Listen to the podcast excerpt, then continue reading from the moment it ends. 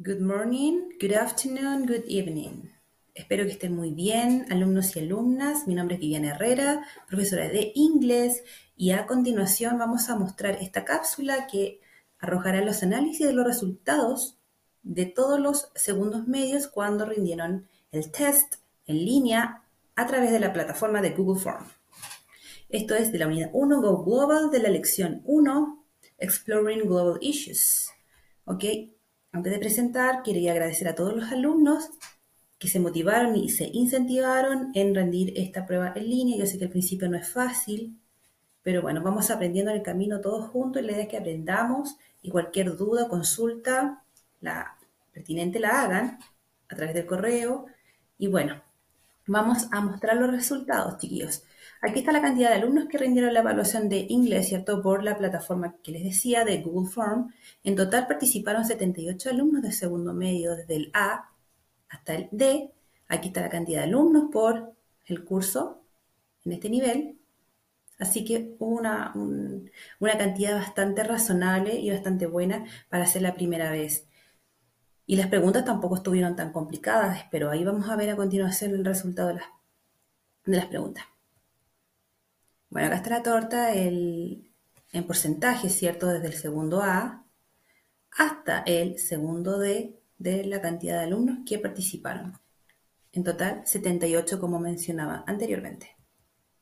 Bueno, acá está la categoría de desempeño para el estudiante. Como no vamos a colocar notas a los alumnos, vamos a colocarles un nivel, que es nivel inicial, nivel intermedio suficiente, nivel intermedio bueno y nivel avanzado.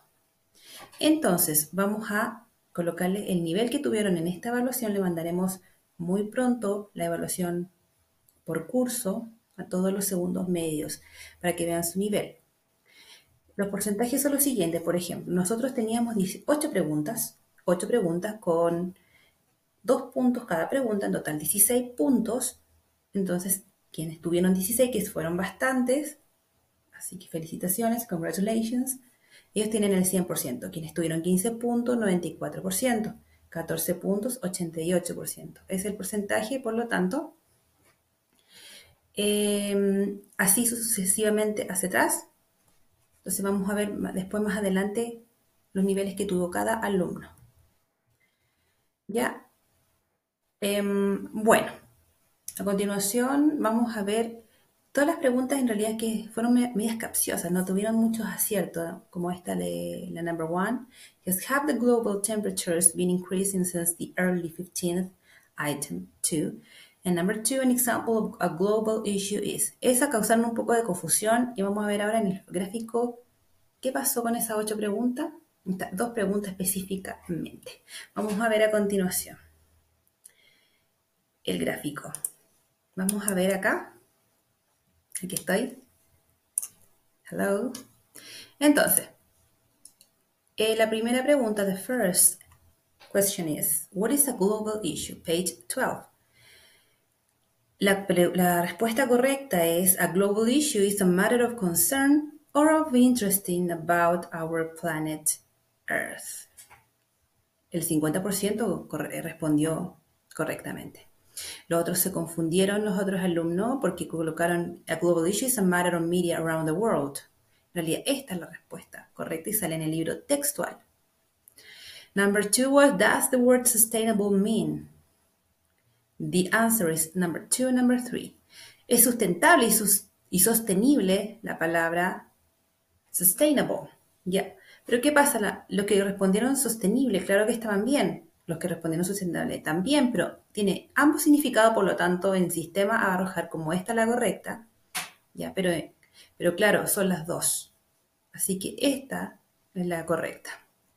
Number two and number three.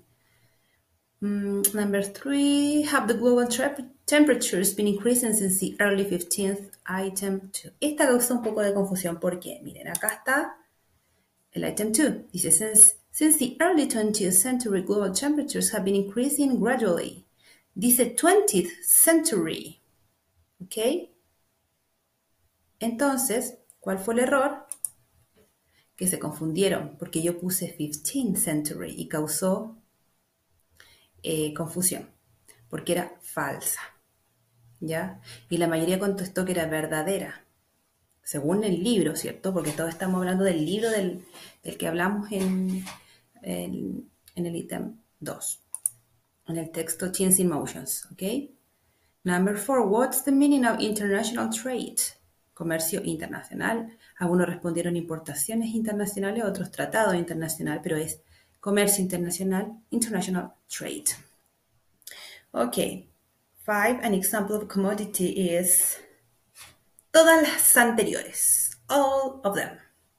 ¿Ya? ¿Por qué? Porque meat, coffee, tea, coal, gold, la carne, el café, el té, el carbón, el oro, son commodities o materias primas. Ok, entonces eran todas. Estaba un poquito confusa esa pregunta.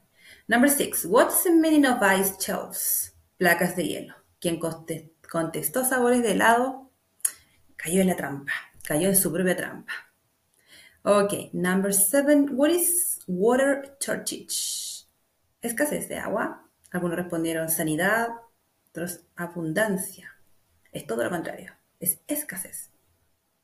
An example of a global issue is climate change, children's rights, meditation. Ahí yo me confundí y faltaba una N, no sé si se fijaron. Fue un error de tipeo en todo caso, pero era climate change, cambio climático, y children's rights. Nadie contestó los derechos del niño, pero es un problema global los derechos del niño, tanto como el cambio climático. Por lo tanto, era one and two. Quien colocó meditation, no, it's not a global issue. Y eso era todo. Así de simple era el test. El segundo test obviamente no va a ser más tan fácil como este, pero este como más para que supieran cómo hacer todo.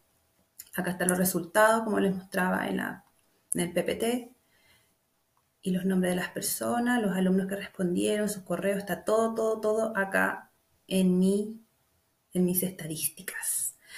Bueno chicos, espero que no haya quedado duda con respecto a esto que haya quedado todo claro, porque la, la, verdad las cosas es que esto era bastante fácil, pero agradezco a quienes me hicieron las preguntas, o mis, podría haber sido esa respuesta o esa no, em, que les haya llegado los resultados a su correo, pronto el lunes o el martes, espero eh, poder tener el resultado de los niveles que obtuvieron.